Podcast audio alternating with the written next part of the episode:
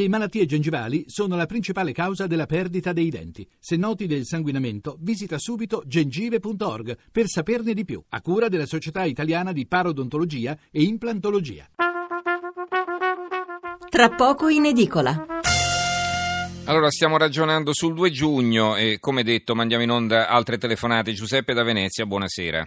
Buonasera, Niente, volevo semplicemente chiedere ai, ai, ai due professori se non ritenessero che questo il, il fatto che questa trovi questa festività trovi difficoltà a fermarsi come festa nazionale non sia dovuto alla, alla sua recente eh, solo 70 anni fa no? gli altri paesi hanno più nel tempo, nel senso che nel tempo ha fatto maturare anche una tradizione, un altro clima diverso e poi come questo atteggiamento recente si vede anche nella differenza tra le generazioni, nel senso che la generazione che sostenne la Repubblica aveva al collante di un'esperienza traumatica vissuta nel paese come la guerra, mentre mh, questo eh, bagaglio di esperienze e di maturazione non si è potuto tradurre nelle generazioni successive, trasportare nelle generazioni successive perché manca, manca un'esperienza emotiva come si è vista anche nel resto nella riforma recente della Costituzione.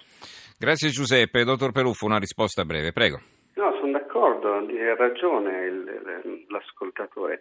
Eh, la Francia istituisce il 14 luglio, cento anni dopo il 14 luglio del 1789, cioè dire, un secolo dopo, e la festa si afferma nel 1936 con il fronte, con il fronte diciamo, eh, delle sinistre quando diciamo, la, si chiude la, la, frattura tra il primo maggio e il 14 luglio perché i lavoratori non partecipavano al 14 luglio perché festeggiavano il primo maggio contro il 14 luglio cioè ci hanno messo un secolo e mezzo eh, siamo in questo senso, eh, mm-hmm. le fratture francesi sono state anche più gravi delle nostre e le hanno superate. C'è tutto il tempo per migliorare, dice lei. Esatto. Vabbè.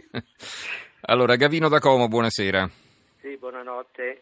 Eh, io una decina d'anni fa, cioè per il sessantesimo dell'anniversario del 2 giugno, ho partecipato, ho collaborato a un progetto didattico in un istituto tecnico qui di Como. I ragazzi hanno partecipato con entusiasmo e con interesse, eh, abbiamo fatto ricerca anche all'archivio di Stato e abbiamo prodotto anche un filmato sull'argomento si è parlato di, di Costituzione, si è parlato di resistenza eh, della Repubblica Italiana e queste cose. Alcuni mesi fa ho incontrato due o tre di questi ragazzi i quali mi hanno chiesto ma per che cosa avevamo fatto quel filmato? Cosa si festeggiava allora? Mm. Non ricordavano più l'argomento. Ah, strano, io pensavo che l'avessero ringraziata per, per il lavoro svolto, insomma. Eh, no, oh, no, no. ma quello ci si vede di frequente, così. Ah, ah, ah va bene. Avevamo vinto anche un mm, premio mm, con mm, il filmato, eccetera, e quindi... Sì. Non ricordavano più che l'avevano fatta a fare quel filmato. Non ricordavano perché, ecco, Vabbè. passa dalla memoria in fretta la, la, l'anniversario della Repubblica. Grazie Gavino. Eh, professor Parlato, un commento su questo? Questo riguarda un po' il ruolo della scuola, adesso al di là del fatto che mh, mm, sembra anche a me un po', un po', strano che dopo un po' di anni, dopo dieci anni, si siano dimenticati di un'esperienza che probabilmente l'aveva segnati anche positivamente. Però è chiaro che, eh, un po' si è detto, i programmi scolastici non affrontano in maniera completa il eh, secondo dopoguerra, adesso in qualche modo sì, ma insomma per molto tempo non è stato fatto e quindi passano anche allegramente sul 2 giugno.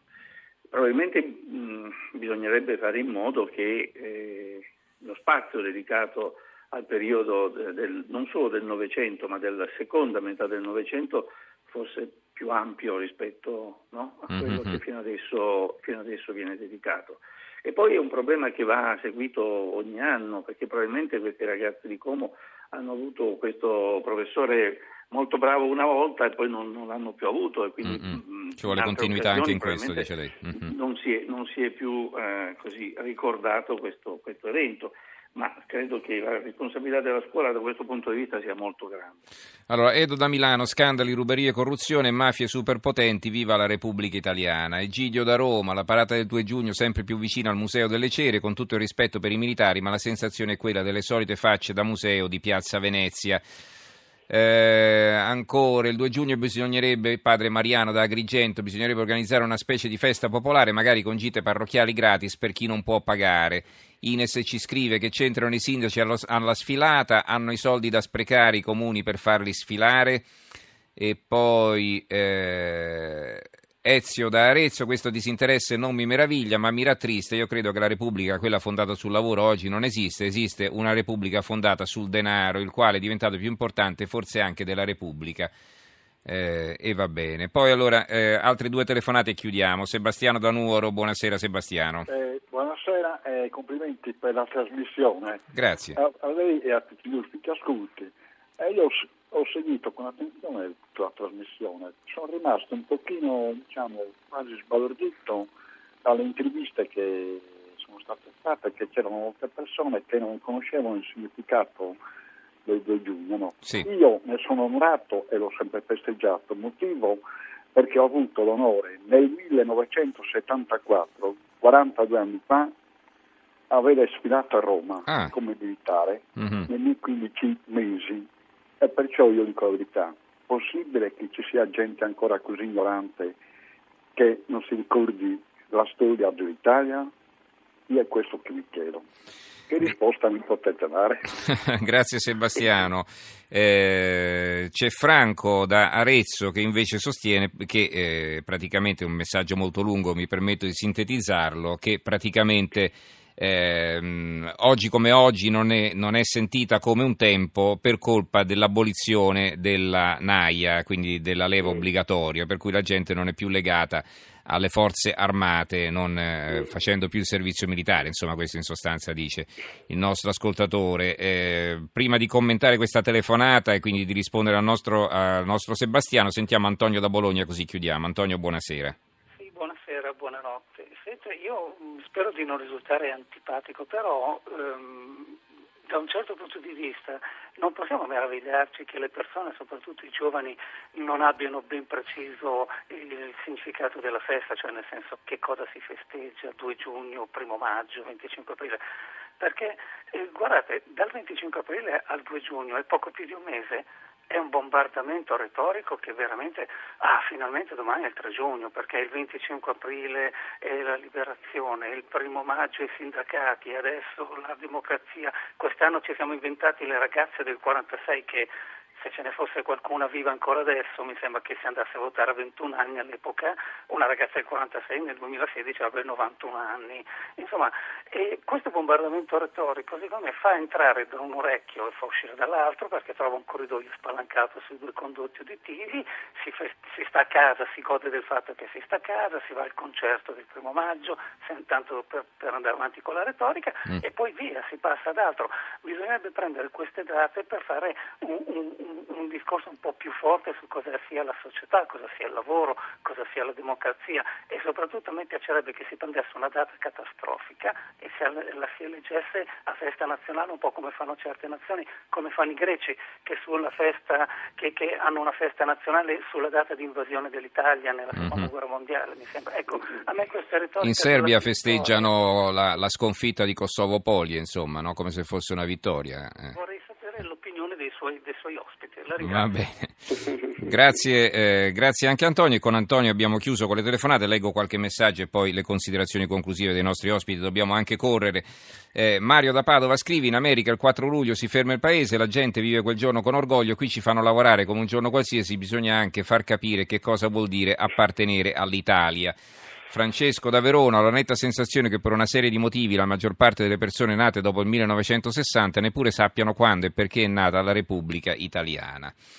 Eh, e vabbè, ci fermiamo anche qui con i messaggi. Allora, eh, dottor Peruffo, prego. Ma io sull'ultima telefonata, onestamente paradossale, ma sono in disaccordo, nel senso che la retorica eh, è anche in certi, per, entro certi limiti un dovere.